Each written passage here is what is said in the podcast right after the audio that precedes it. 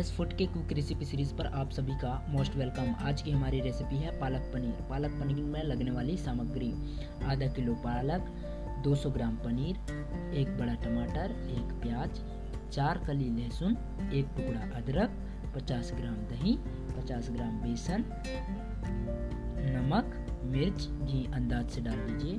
उसके बाद विधि के बारे में जानते हैं हम कि कैसे बनता है पालक पनीर। बेसन भून कर अलग रख लें। पालक को धोकर काट लें।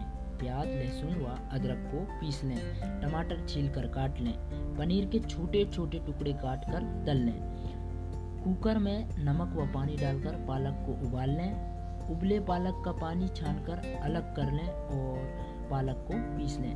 अब बर्तन में घी गरम करके उसमें प्याज लाल होने तक भूनें। फिर उसमें अदरक, लहसुन, टमाटर, मिर्च डालकर भून लें। अब इसमें बेसन व दही मिलाएँ। अब पिसा हुआ पालक व तला पनीर डालकर चलाइए तथा पालक का बचा पानी भी डाल दें। पाँच मिनट बाद आँच से उतार लें तथा हरी धनिया व पनीर से सजा दें। Thank you.